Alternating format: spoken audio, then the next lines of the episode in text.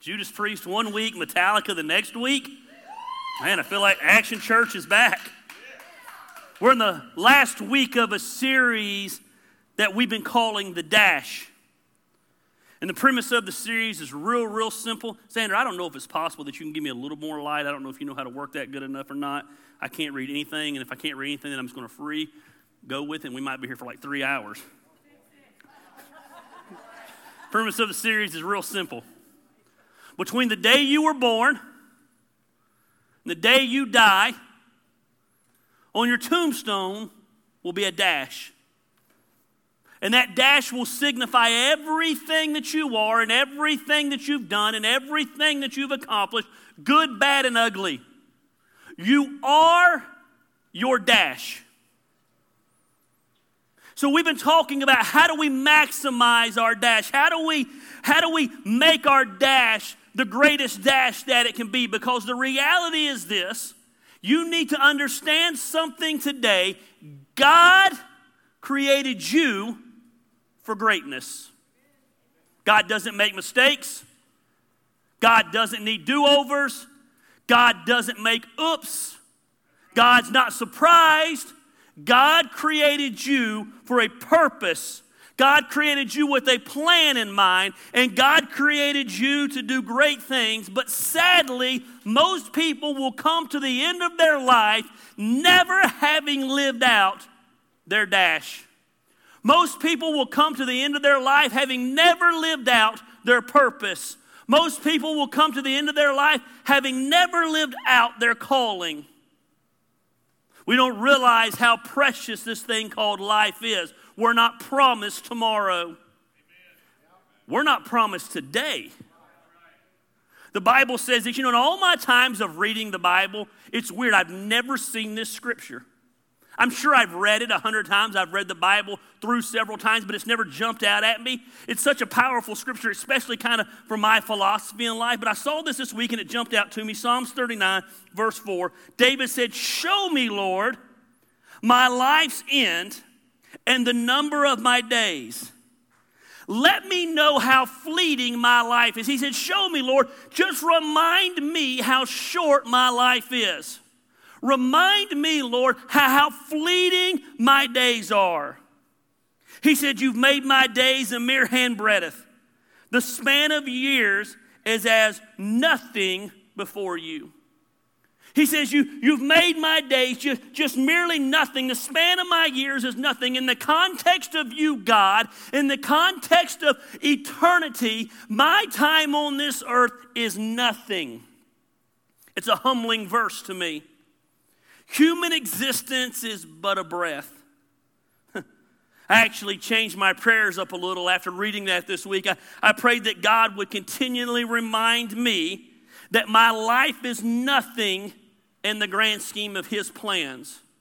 And therefore, I want Him to remind me to live each and every moment to the fullest. Life is too short for BS. Life is too short for grudges. Life is too short for unforgiveness. Life is too short for fighting with people. Life is too short to spend your entire life trying to obtain possessions and obtain money, to get things, to impress people.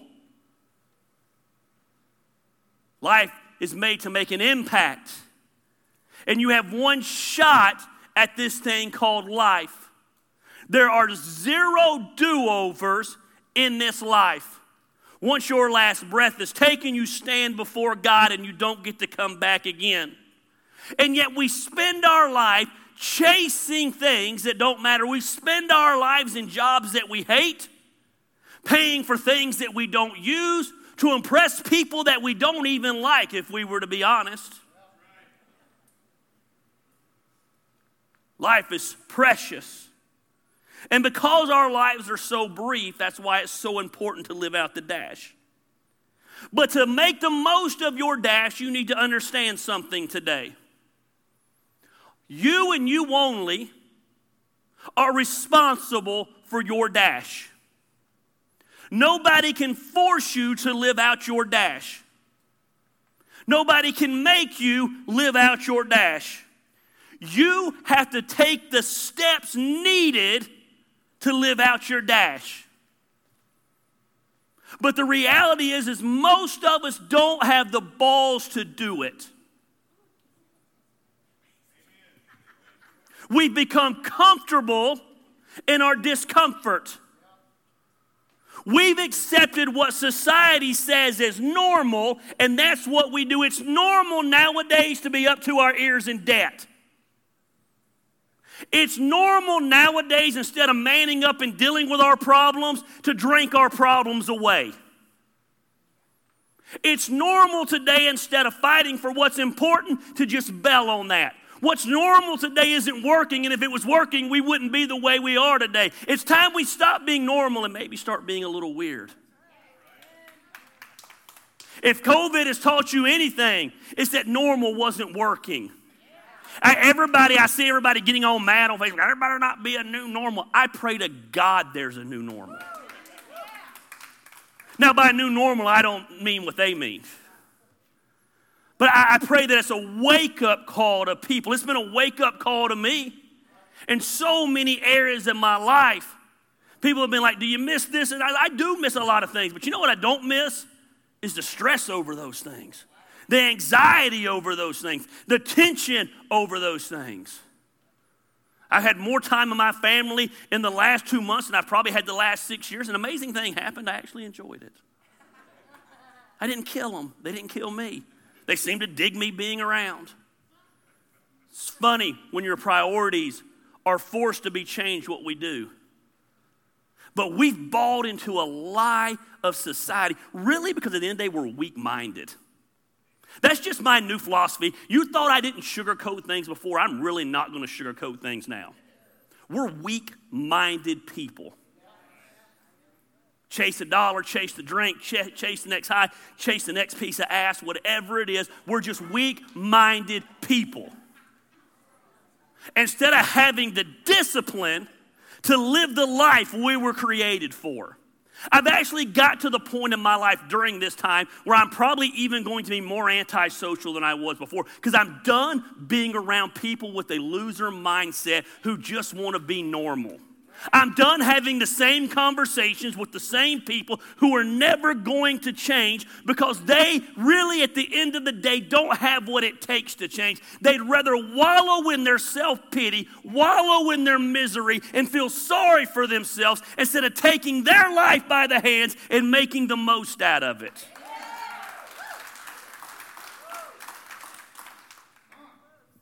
We need some people who want to live the dash. Where's Ken at today with that blue mohawk? I saw him today. Ken, stand up. Ken, a year ago they gave you how long to live? About six months. Ken, did, did it change your priorities at all in those six months? A little bit?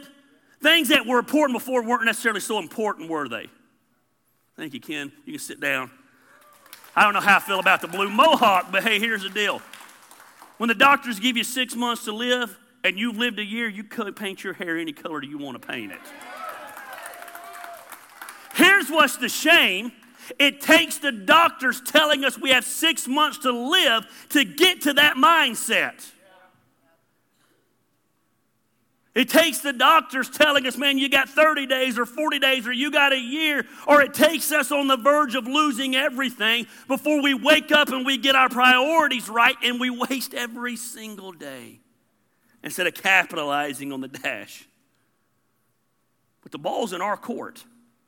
I can preach it, I can sing it, I can spray it, I can pray it, I can do whatever it is. At the end of the day, you got to want to make the most of your life. But life didn't go the way you wanted it. Wah. You had it all mapped out. Wah. I'm not being in, insensitive today. I'm just saying, welcome to life. You want to make God laugh? Tell him your plans.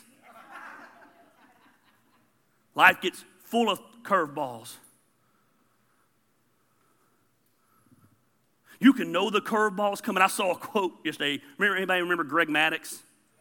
You don't realize how bad to the bone of a pitcher Greg Maddux was. Couldn't throw the ball over 90 miles per hour. And I saw a quote, and he said, Here's the deal I can't throw the ball very fast, but here's what I'm going to do. Every time I'm going to throw to you an 86 mile per hour sinker ball.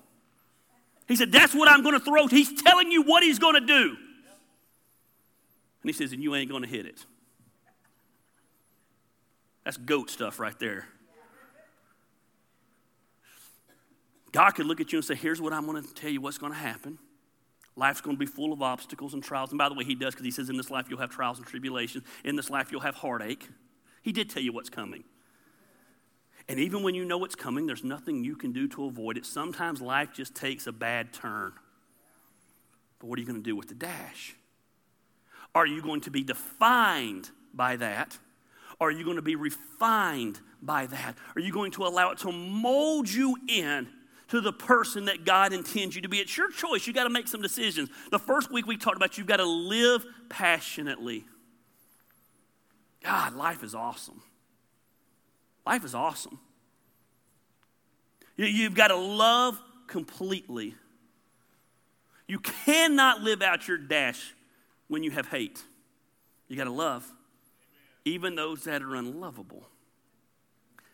I didn't say you had to like, but you got to love.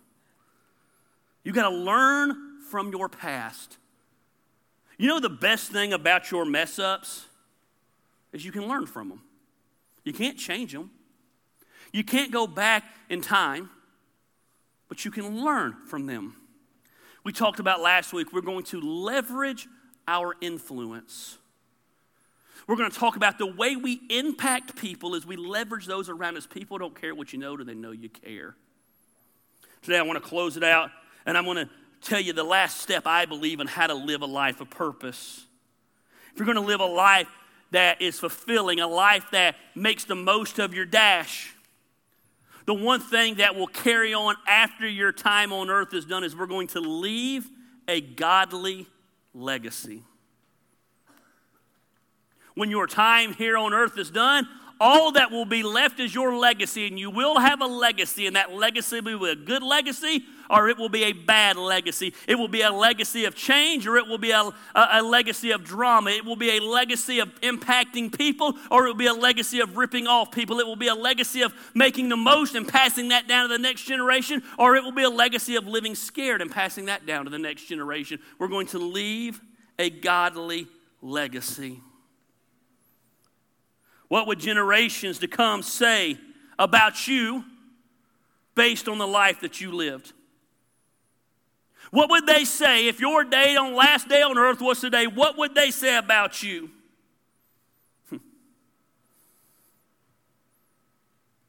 Everybody makes an impact. Take your parents, for example. I could ask everybody here, hey, tell me about your dad. No matter what your relationship with your dad is, they left a legacy to you. Some of you would immediately go into how amazing your dad was. How your dad taught you certain things, and how your dad made sure that you knew you were loved, and he was there for you, and he walked with you, and he molded you, and he trained you up, and you would talk glowingly about your dad. Some of you would have a less, kind of more of a neutral stance. He was a good man. He worked hard. He provided. We didn't always see eye to eye. But, but even though he never told me he loved me, I, I knew he loved me. Some of you would say, My dad was a horrible person. He walked out on us. He was a drunk. He was an abuser. He never did anything. He never provided. Three different answers, but all a legacy that was passed down to you. So we're not just going to leave a legacy today to make the most of our dash, we're going to leave a godly legacy. I have four kids two boys, two girls. Luke is the youngest, he's eight years old. One day I remember I was talking to Luke and I said, What do you want to be when you grow up? And he said, I want to be like you, Daddy. And immediately I was like, Yeah, that's right, he does. Preacher preaching the Word of God. Going out and bringing people that normally wouldn't do church and bringing church. Man, son wants to be like me. He said, Yeah, I'm going to marry Steen and I'm going to own a wrestling promotion. A legacy. Wants to marry his stepmom. He must be from Alabama. I remember when he told me that I smiled because I thought, man, he's got great taste in women. I'm glad that he thinks what I do for a living is awesome. I remember being like, that's awesome. And I went to hug him, and instead of hugging me, he kicked me in the testicles and ran off. A legacy, a godly legacy. What we need to realize today is everything that you do and every action that you take leaves a legacy. Does it leave a godly legacy or does it leave a bad legacy? If we're going to leave a godly legacy and make the most of our dash, there's some things that we have to do along the way. The first thing we're going to do is we're going to say the words that God wants us to say.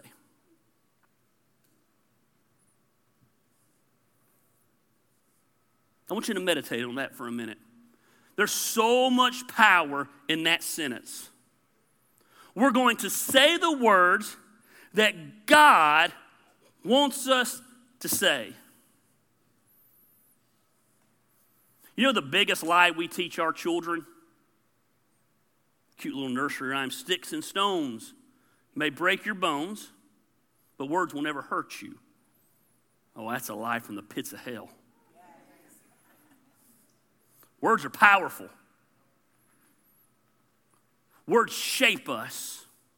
Words change us. Words that are spoken to us determine what we believe about ourselves. There's power in the tongue. The Bible says this in Proverbs 18 28 the tongue has the power of life and death. The power to build somebody up or to tear somebody down.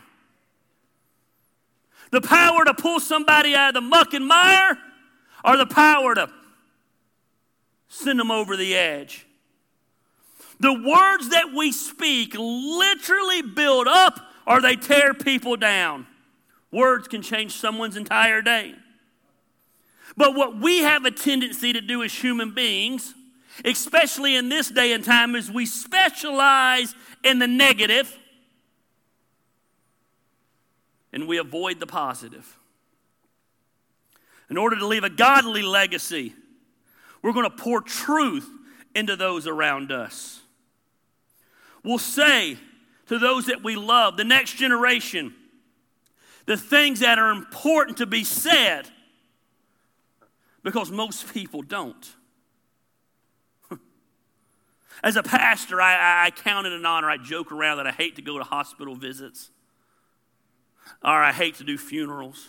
But actually, it's one of the, the things that I count as the biggest honor in my life is to go to people to know that, man, when they're sick and they don't know what tomorrow's going to bring, they want their pastor there. They want someone to bring comfort to them. They want someone to pray for them. It's an honor to do that.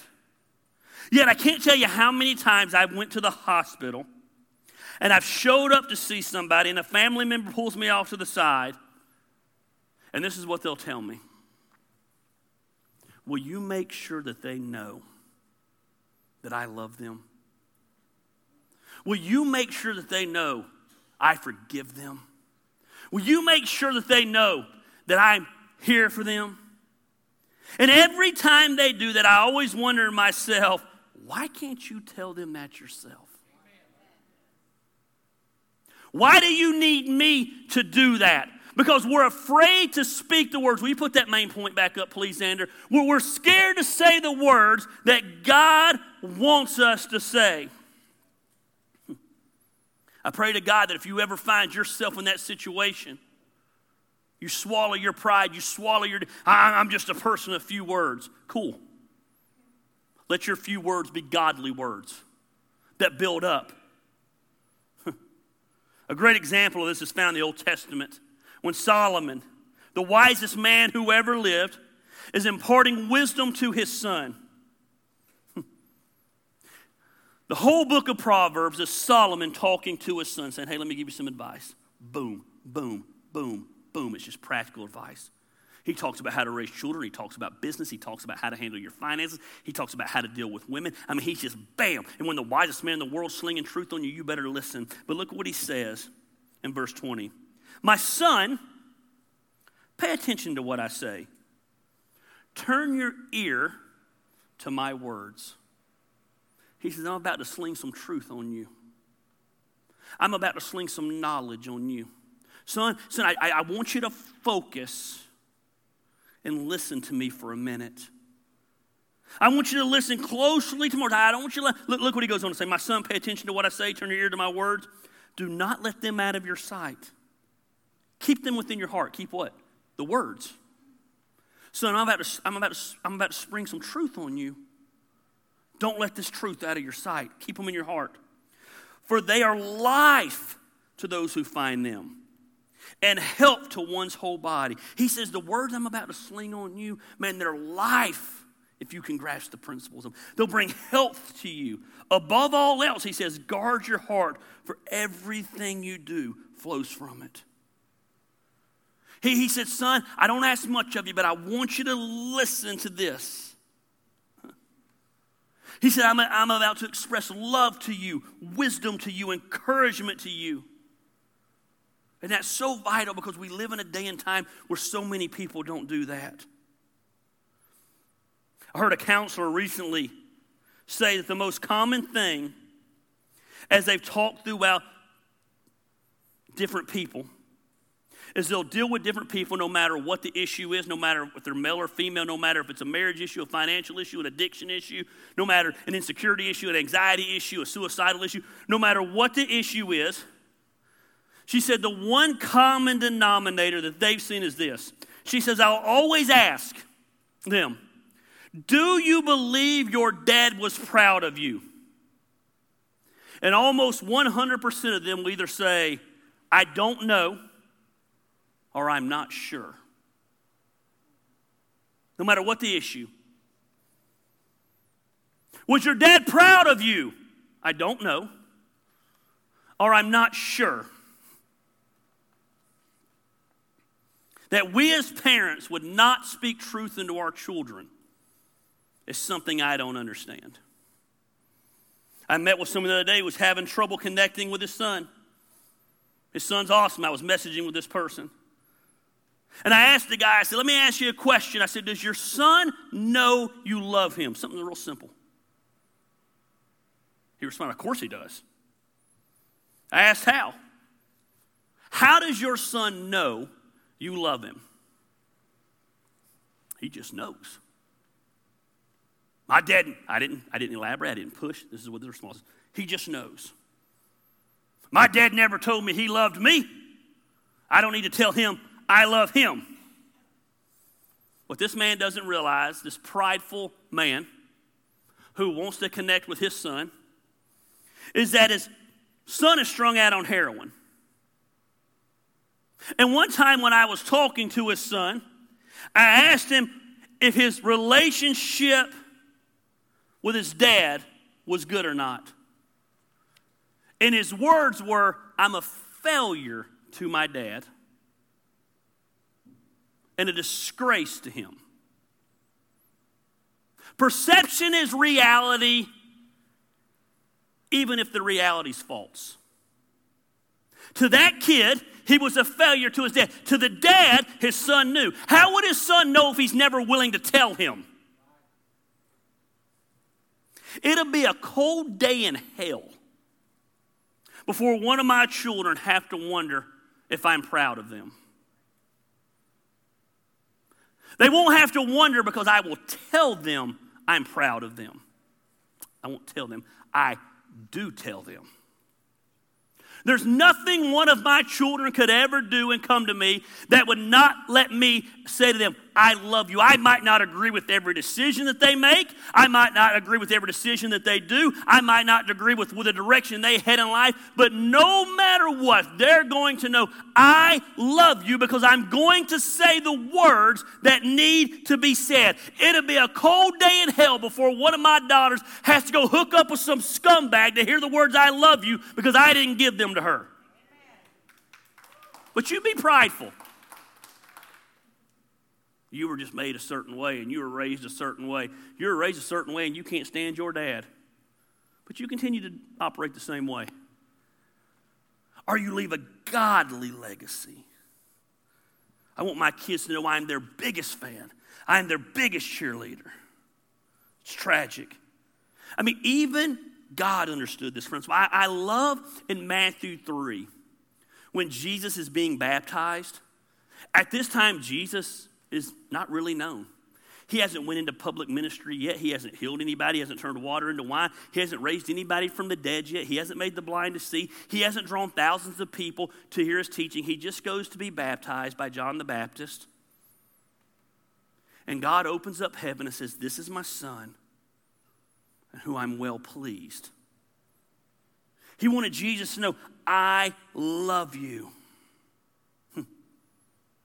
Our goal as a dad, as a husband, as a person, as a mother, as a, as a wife, ought to not let be any good thought go unspoken. There's power in words. I grew up with a dad who constantly let me know he was proud of me, constantly told me how much he loved me. Here's the thing I couldn't have been any different from my dad.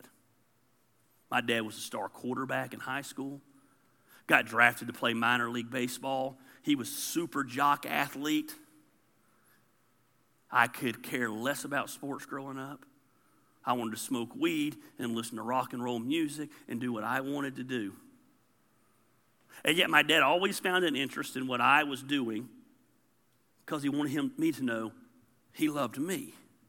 I can't tell you how many baseball card conventions my dad took me to when he could have cared less about baseball cards. Can't tell you how many comic book conventions my dad took me to because I was into comic books for a while. I can't tell you how many concerts my dad took me to that he had zero interest in because he wanted me to know he loved me and he always told me, I love you. And I'm proud. You know that I'm 44 years old and my dad still texts me out of the clear blue and says, Hey, just want you to know I love you. Hey, I just want you to know I'm proud of you. There's, me and my dad have not always seen eye to eye. Me and my dad actually butt heads a lot. But I've never doubted whether or not he loves me because he was man enough to speak the words to me. He didn't hope that I'd pick up on his actions, I'd pick up on his deeds.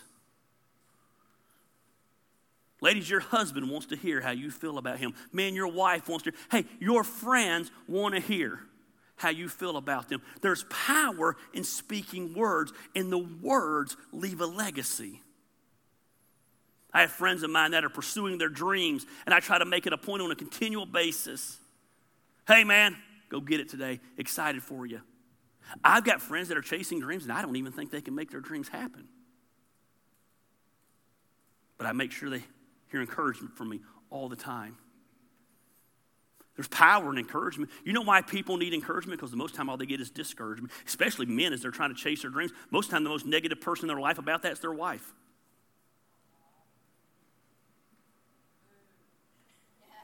It is. I'm not trying to dog. Women want stability. I understand that. So when the husband talks about, I'm going to quit my job and go out and do this and blah, blah, blah, I don't know how money's going to come in. Uh, okay. The one benefit I have with Christine. I've never had a stable job. She married into this craziness. She don't know anything different. I remember when Christine and I first got together because her ex-husband had, had a normal job. And she'd be like, what'd you do today? And I said, well, I hung out with so-and-so and went to lunch with this person. And, and um, man, I was on Facebook. And she said, oh, you didn't work? Well, yeah, I worked. That was work to me. She didn't get it. Now she gets it. Oh, okay, you worked. And why? Because the bills have got paid. She understands it. Now she's my biggest cheerleader in those things. There's power in words. Power in words. Don't wait to tell someone you love them. You might not be promised tomorrow. I was going to connect with them. For two and a half years, Christine kept saying, You need to go see your grandmother. I'll get around to it. You need to call your grandmother. Nope. You get on the phone with my grandmother, it's three and four hours. I ain't getting on the phone with her. And then the Thursday before she died on a Saturday, Wednesday night, before she died, I clear about the Christian. I said, I think I'm going to go see my grandmother tomorrow. She said, Huh? I said, Yeah, I think I'm going to go see my grandmother. She rearranged the whole day, make sure she could be home with the kid. I go didn't. I went and saw my grandmother. Sat and talk to her for 30, 40 minutes, let her know I loved her. But just, I don't know why. She died 48 hours later. I am so thankful that I took that time and opportunity. I've told Christine numerous times, I said, Man, I'm so glad I woke up that day and went and saw my grandmother. Now, I told her I loved her over the years, but man, I, to be able to tell her one last time was important. There's power in words. The words that we speak into people shape their lives. I am convinced that most people are failures and what we deem losers in life because they've been told they're failures and losers their whole life. They've never had anybody believe in them. They never had anybody say, man, you can accomplish this, that you were created for greatness. Most of the time that we do that, though, is because we're miserable and we're losers and we have, we're insecure, and so we like to pass that on because misery loves company. We think it's cool or tough to tear things down, especially dudes, man. Like, man, guys are, mm, we're guys. We have this false sense of what masculinity is. Guys ought to be encouraging guys more than ever. Women ought to be. Like women, so petty, they want to tear each other down. Build each other up. Y'all ought to be each other's biggest cheerleaders. Scratch that. We ought to all be each other's biggest cheerleaders. And so much comes from that, from just our words. We have no problem saying the words we disagree with. I've got friends in my life that I disagree with some issues with them. And I can fight with them all day long speaking those words. Or I can call them and talk about the things we agree on. Did you hear this latest album? Hey, man, did you see what so and so did? Hey, man, what about the fights the other night, you see that? Things that we, we have in common. Speak the godly words, and it builds people up. We're going to do what God wants us to do. We're going to do what God wants us to do. We're talking about leaving a legacy here. You don't leave a godly legacy, don't miss this. You don't leave a godly legacy by thinking about doing something. Was it, was it the path to destruction is paved with good intentions? Thought about it. Had the idea to do it. So basically, you were just too lazy to do it, undisciplined enough to do it.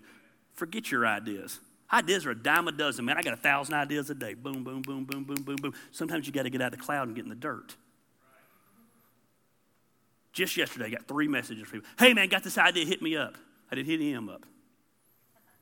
I don't need their ideas. I got plenty of ideas. What they mean is, I've got this idea. We want you to get in the dirt and do it. No, you get in the dirt and do it.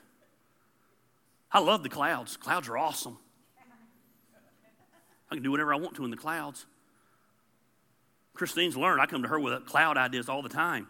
And she'll tell you now, she goes, ah, I don't really think much about his ideas until he starts doing it. And then I know he's serious. Once you get in the dirt, you're serious. If we're going to leave a legacy, we're going to do what God wants us to do. I love what Paul says in Acts in Acts 20. He says, However, I consider my life worth nothing to me my only aim is to finish the race and complete the task the Lord Jesus has given me the task of testifying the good news of God's grace. He said, All I want to do is make Jesus known. Nothing else matters to me. He said, If God takes me home, God takes me home. But until God takes me home, I'm on this earth and I'm going to live out that. I'm not going to leave anything undone. I'm not going to have that unfinished assignment, if you will. For some of you, man, you've had a dream for years and years and years and years and years. And it won't go away because it's probably a valid dream. But you've come up with every excuse on why you can't do it instead of stepping out and doing it. That's a legacy. I want my kids to know, this is why I'm, it's such an emphasis in my life. I want my kids to know live the life you want to live. Just do it. Christine and I have been talking about this idea we have recently, and the people that have heard about it, like, you don't even know anything about that. Who cares? Why do I need to know about it? You think I'm so stupid I can't learn it? Amazing thing called YouTube.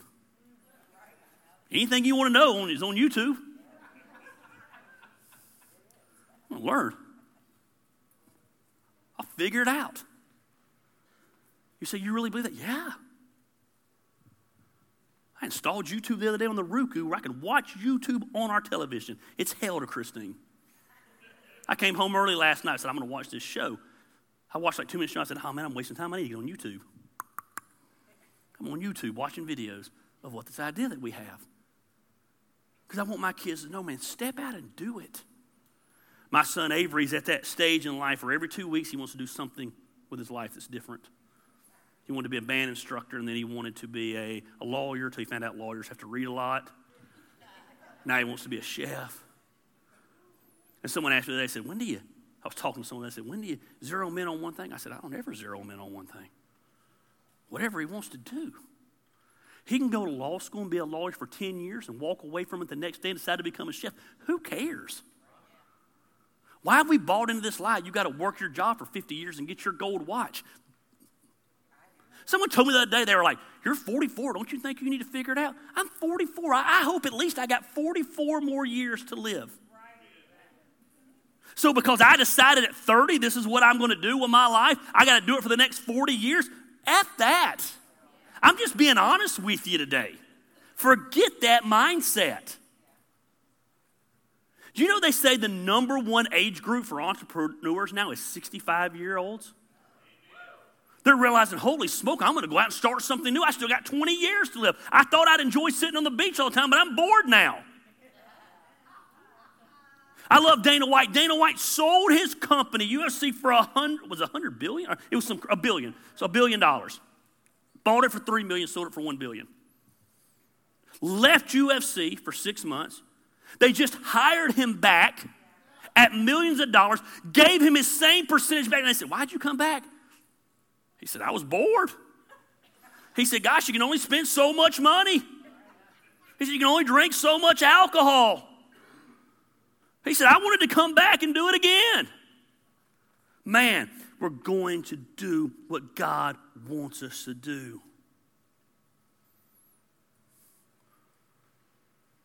Some of you, man, God's been telling you that what you need to do is just go mend a relationship with somebody. And you're too prideful to do it. What kind of legacy are you leaving? Man, when God tells us to do something, we're going to do it. You do what God told you to do, even when people don't understand it. 11 years ago, I was at a crossroads. I had lost my church here in this town. And everyone kept saying, Man, God can use you and God's going to use you again. You need to leave Canton.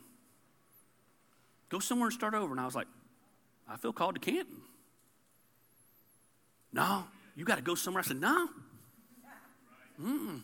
I feel called to Canton. So for 18 months, I volunteered as a chaplain at the hospital for free. And I volunteered with the Canton Police Department for free as a chaplain and just did what everybody asked me and just served the community. And started another church because I felt called to this community. I don't care if anybody likes it, I don't answer to them. I used to always say, I answer to one out of every. I answer to one person, God. It was arrogance. Now I'm like, I answer to one person. It's humbleness. I answer to God. I'll stand before God one day on how I live my life. We need to understand those things. Last of all, and I'm going to hit home to some of you here, we're going to live the way God wants us to live. We're going to live the way that God wants us to live. We're going to say what needs to be said. We're going to do what needs to be done. And we're going to live in a way that God wants us to live. That's how you leave a godly legacy. The reality is, is most people aren't living the way God wants them to live. even in the church. We've taken grace as a license to do whatever we want. Most people look at those who are Christ followers and see no difference in those that are Christ followers and those that aren't. Because we live like those who aren't Christ followers.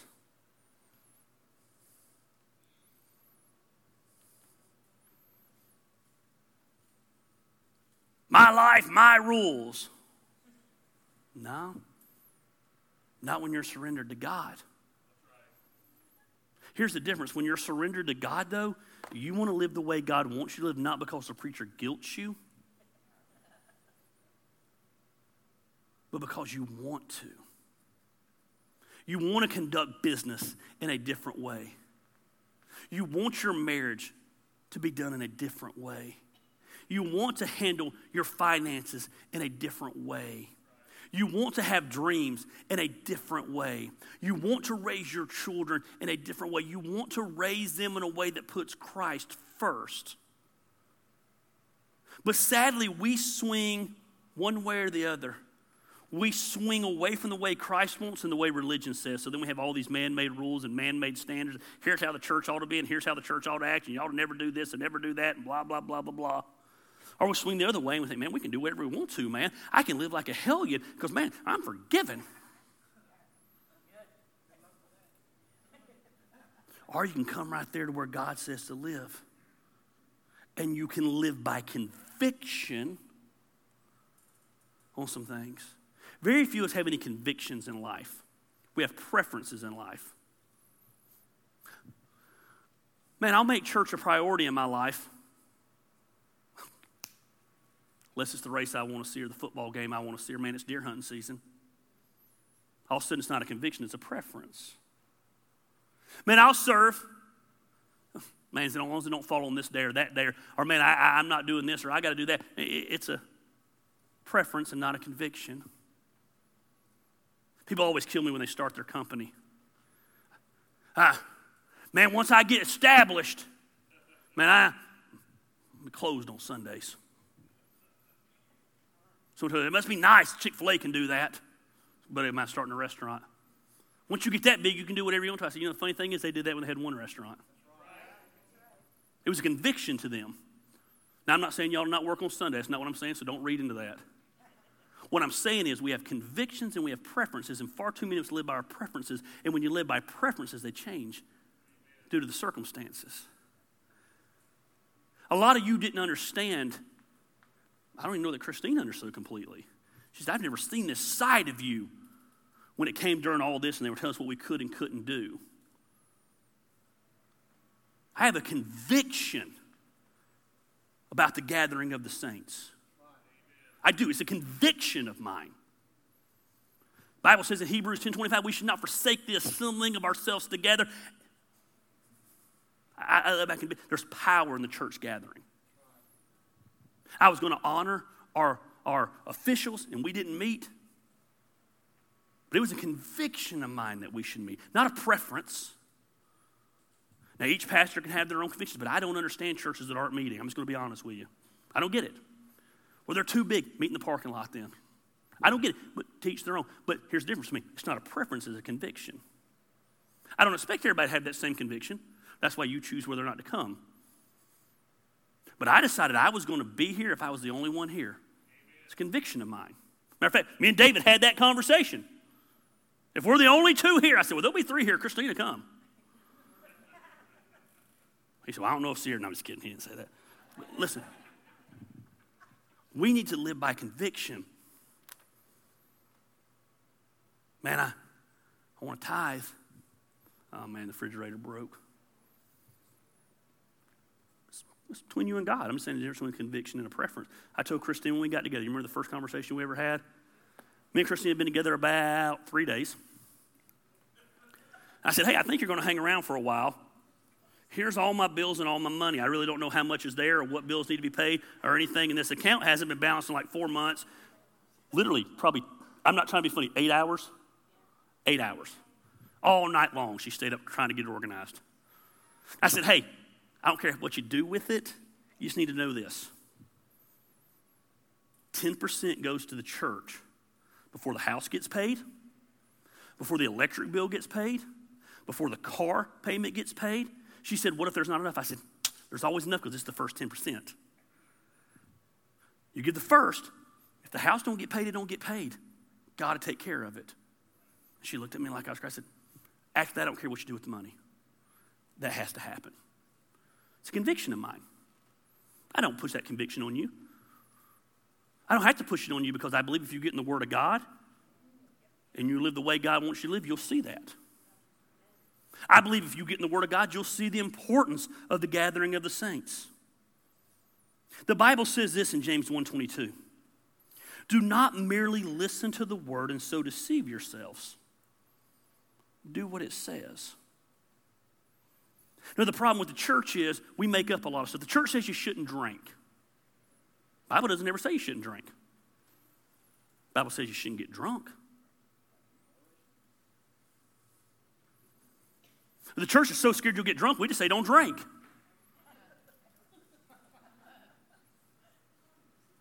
You do what God says you do. You saying, Gary, you saying you've never been drunk? I'm not saying that. I'm saying, but I try to live in a way that's uplifting to God.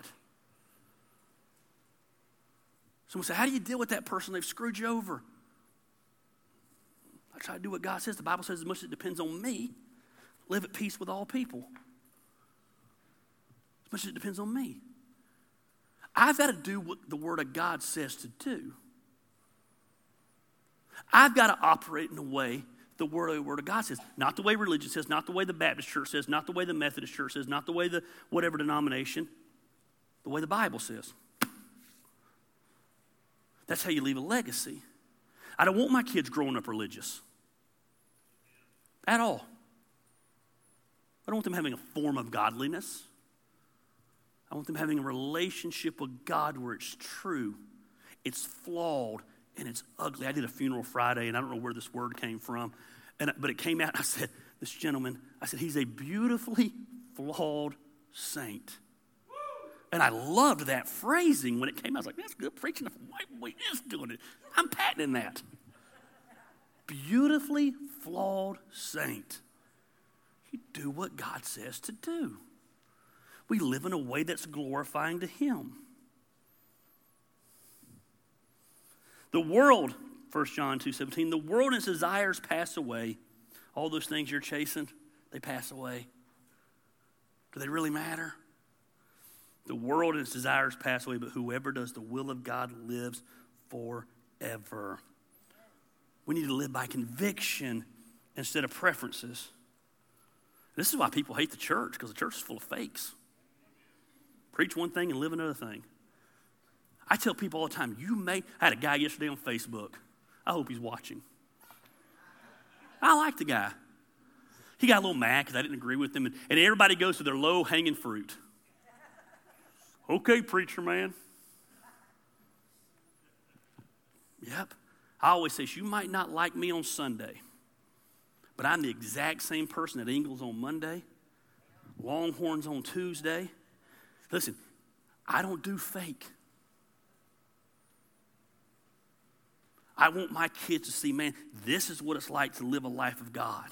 We try to live by the values that are set forth. We try to live in a way that God wants us to live. You're going to say what needs to be said. You're going to do what needs to be done. And we need to live in a way that would have us to be lived. Are some of you living the way you need to live? That's between you and God. But I think you know the answer is no. Are you saying the things that need to be said? Are you doing the things that need to be done? No. So, what kind of legacy are you leaving? I don't want to leave a legacy to my children of divorce. I've been divorced. I don't want to leave a legacy of my children of bad financial decisions. I've made bad financial decisions. I don't want to leave a legacy to my children of bad relationships. I've had bad relationships with people. Those are all part of my story, but I'm going to learn from my past. Remember, we talked about that? And I'm going to, my kids say, I'm striving to live in a way that God says we ought to live. And that looks a whole lot different than the way the world says to live. We're about to make some drastic, we're, we're in the position of trying to make some drastic change in the Lamb home. Some of you aren't going to understand them. Guess what? You don't got to. Because we want to live in a way that teaches our kid. And you know what's been amazing, both of us over time? We want this for our kids. We want this for our kids. We want this for our kids. And none of them are possessions, and none of them are toys, and none of them are things. They're convictions we want them to have. Because we don't want them to wait till they're 44 and 29.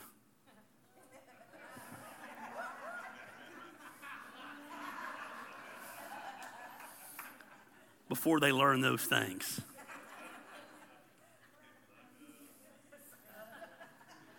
Man, the dash is so vital.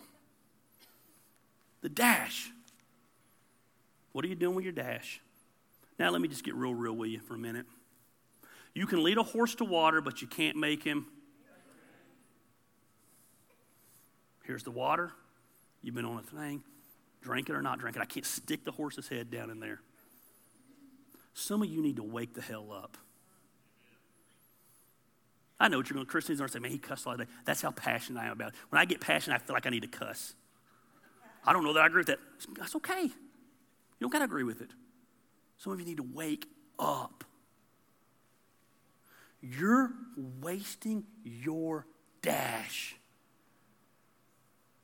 And what's sad about it is you think the way you're doing it's cool, but you're miserable. You look yourself in the mirror and know you're a loser.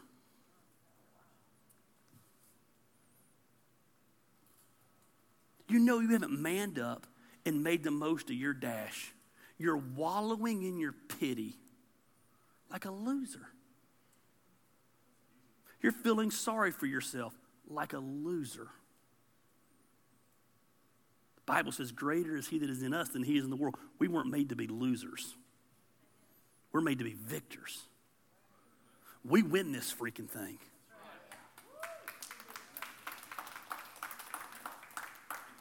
I was sitting on the river this week and I was like, man, we've had a lot of curveballs thrown at us in the last 10 weeks. Man, we've lost a lot of money in the last 10 weeks. Man, we ain't been paid in the last 10 weeks. And I got back thinking, you know what? Somehow, by the grace of God, all the bills have been paid. I ain't touched our savings yet. That makes no sense. I'm sitting on the lake, and a place someone, or the river, and a place someone blessed my family and I with. In some ways, made more money in the last little bit than we were making before. I don't know how. It's amazing what you can sell around your house and God's provided. God's good. And all the time, God's good. The dash. What are you going to do with it? Sadly, 90% of you are going to do nothing with it. You'll amen this sermon and you'll move on. That's okay. Bible says every man must give an account for himself. I'm not responsible for you but all 10% of you. You're going to change your life during this series. 10% of you are going to be like, holy smokes, man, I'm changing everything. But Gary, you don't know the hole I'm in. Start digging out. Way to get out of a hole is take the first step in getting out. The dash, it's yours. See if I can remember the points. I don't ever remember the points. That means I really believe in the points. Let's see, we're going to live passionately. Oh, dang, there, there you go. We're going to love completely. We're going to learn from our past. We're going to leverage our influence. We're going to leave a godly legacy. Johnny Hunt would be proud of that. All of them start with the same letter. It's a Baptist thing. If you grew up in a Baptist church, you understand that. The points have to start with the same letter, or they all have to rhyme. The five L's. Live passionately, love completely, learn from your past, leverage your influence, leave a godly legacy. The dash is yours. Do with it as you have. But as for me and my house, we're done apologizing for living our dash. Let's pray.